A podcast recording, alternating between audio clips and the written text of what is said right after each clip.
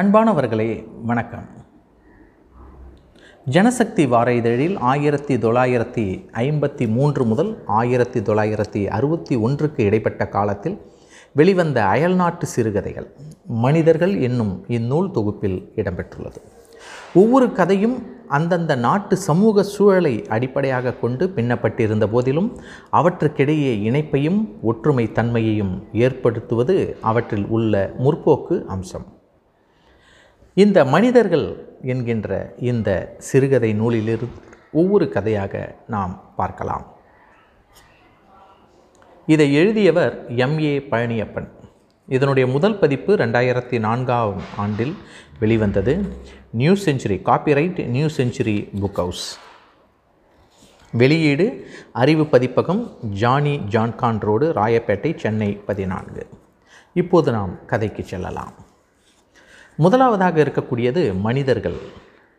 இந்த கதையினுடைய மூல ஆசிரியர் மக்சீம் கார்கி தமிழில் மா இளங்கோவன். ஒலி வடிவம் சரவணன் அருணாச்சலம். இப்போது கதை கேட்கலாமா? எனது நண்பர் ஒருவர் அடியிற் காணும் கதையை என்னிடம் கூறினார். நான் மாஸ்கோ மாநகரில் மாணவனாக இருந்த காலம். போலந்து நாட்டு மங்கை ஒருத்தியின் அறையின் அருகில் வாழ நேர்ந்தது. அப்போது அவளது பெயர் தெரிசா. உயரமான உருவம் கட்டுக்கோப்பான உடல் அடர்ந்து வளர்ந்த புருவங்கள் கரடுமுரடான விசாலமான வதனம் மிருகத்தின் வெறி பார்வை கொடூரமான குரல் ஒளி இவைகள் எல்லாமே நான் அவளை வெறுக்கச் செய்தன. அந்த வீட்டின் மாடி மீது நான் வசித்தேன். எனது அறையின் எதிரே இருந்தது அவளது அறை. அவள் அறையில் இருப்பதாக அறிந்தால் எனது அறையின் கதவுகளை நான் திறப்பதே இல்லை. எனினும் ஒரு முறைதான் இப்படி ஏற்படும். சில வேளைகளில் மாடிப்படியிலோ அல்லது தாழ்வாரத்திலோ நான் அவளை சந்திக்க நேர்ந்துவிடும். இள நகை இதழில் அரும்ப அவள் என்னை நோக்குவாள். அப்பொழுது எல்லாம் என்னை பரிகசிப்பதைப் போலவே அது எனக்கு தோன்றும். அத்தகைய வேலைகளிலெல்லாம் நானும் சிறிதுமின்றி என்னை ஊடுருவி நோக்கியபடியே நலந்தானா ஐயா? என கேட்பாள். அவளது அந்த முட்டாள்தனம் நிரம்பிய இள நகை எனது வெறுப்பை மேலும் மேலும் வளர்த்தது. வாழ்வதிலிருந்து விடுதலை பெற எனது குடிலை வேறு இடத்துக்கு மாற்ற நான் மிக முயன்றேன். ஆனால் என்னுடைய அந்த அறைதான் வாழ்வதற்கேற்ற வசதிகளுடன் கூடியிருந்தது. என் அறை ஜன்னல் வழியாக வெளியே நோக்கினால் உற்சாக உவகையை ஊற்றெடுக்கச் செய்யும் காட்சிகள் எனது விழிகளில் பட்டு தெரிக்கும். திருமுனையில் அமைதி நிலவும். எனவே அந்த அறையிலேயே தொடர்ந்து இருக்க வேண்டும் என்று முடிவு செய்தேன். ஒரு நாள் காலை வேளை நான் நன்றாக உடை அணிந்து கொண்டு சோர்வோடு கட்டிலில் புரண்டு கொண்டிருந்தேன். வகுப்புக்கு செல்லாமல் இருப்பதற்குரிய காரணத்தை கற்பனை செய்து கொண்டிருந்தேன். அப்பொழுது என் அறையின் கதவுகள் திடீரென திறந்தன.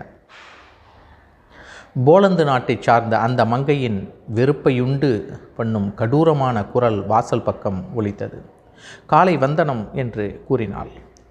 உங்களுக்கு என்ன வேண்டும்? என்று நான் அவளை கேட்டே விட்டேன். அவள் பெரும் குழப்பமடைந்தாள். மன்னிப்பு கோரும் பாணியில் அவள் தோன்றினாள். எனக்கு ஒரு பெரும் உதவியை செய்ய வேண்டுமென உங்களை மிக இறைஞ்சி கோரிக்கொள்ளவே வந்தேன். தயவு செய்து மறுக்க வேண்டாம். என்னிடம் நட்பு கொள்வதற்காகவே அவள் கூறும் பொய் சமாதானம் என்று இதனை கருதினேன். எனது சொந்த ஊருக்கு கடிதம் ஒன்று எழுத வேண்டும். தாழ்ந்து தடுமாறி மெல்ல கூறினாள் அவள். நான் உள்ளத்திற்குள்ளேயே அவளை திட்டி தீர்த்தேன். உங்களுக்கு சம்மதமானால் நானே அக்கடிதத்தை எழுதி தருகிறேன் என்றேன் நான். ஒரு தாளை எடுத்து வந்து மேசை அருகில் அமர்ந்தேன். அருகில் வாருங்கள் இப்படி அமர்ந்து எழுத வேண்டியவற்றை கூறுங்கள் என்றேன். அவள் அருகில் வந்தாள். நாற்காலியின் விளிம்பில் கவனமாக அமர்ந்து கொண்டாள்.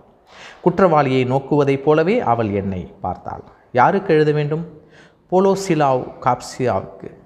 வார்சா ரயில் பாதையில் இருக்கின்ற சிவன்சியானி நகரத்திற்கு.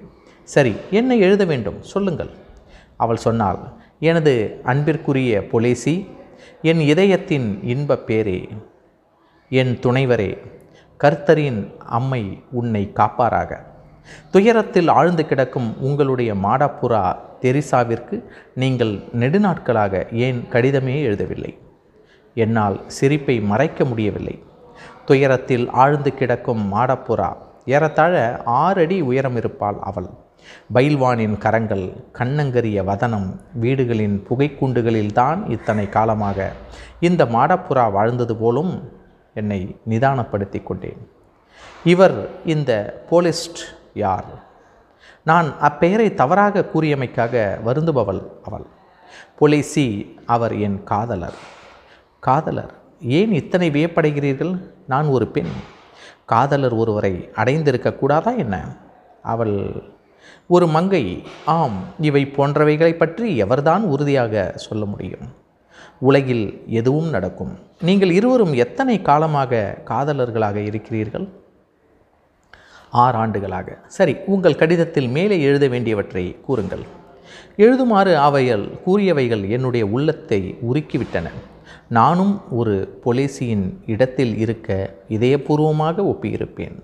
ஆனால் கடிதம் எழுதுபவள் தெரிசாவாயிற்றே இதயம் கலந்த என் நன்றியை உங்களுக்கு தெரிவித்துக் கொள்கிறேன். உங்கள் உதவிக்காக எந்த வகையிலேனும் நான் உங்களுக்கு கைமாறு செய்ய முடியுமா? இல்லை. மிக்க நன்றி. உங்கள் கிழிந்த உடைகளை தைப்பதாயின் எனக்கு கோபம் பொங்கியது. அவளது உதவி எனக்கு அவசியமில்லை என்று கடுமையாக கூறினேன். உடனே அங்கிருந்து அவள் வெளியேறினாள். இரண்டு வாரங்கள் கழிந்தன. ஒரு நாள் மாலை நேரம். மெல்ல சீழ்க்கை அடித்துக்கொண்டே ஜன்னல் அருகில் அமர்ந்திருந்தேன். ஏனோ எனது மனம் நிம்மதியின்றி தவித்து கொண்டிருந்தது. வெளியே செல்லவும் வாய்ப்பில்லை. கதவு திடீரென திறந்தது. என்னை காண யாரோ வருகிறார்கள். இப்பொழுது வேலை செய்து கொண்டிருக்கிறீர்களா என்ன? தெரிசா அவளை தவிர வேறு யார் வந்திருந்தாலும் நான் அப்பொழுது மகிழ்ந்திருப்பேன்.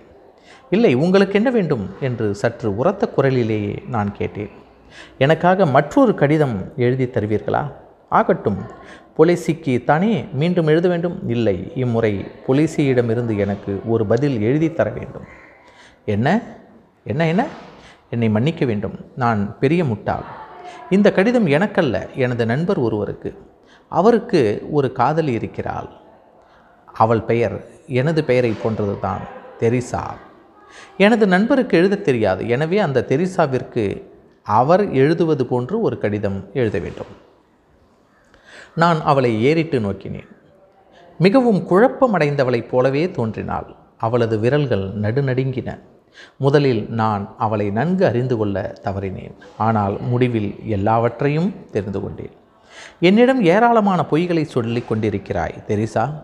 நீ உனக்கு அறிமுகமானவர்களே பொலிசிகள் கிடையாது. தெரிசாக்களும் இல்லை. என்னுடைய அறைக்குள் வருவதற்காக நீ கூறும் சமாதானம்தான். இவைகள் அனைத்தும். உன்னிடம் கூறிவிடுகிறேன். தெரிசா தெளிவாக என்னை சுற்றி திரிவதில் பயன் கிடையாது.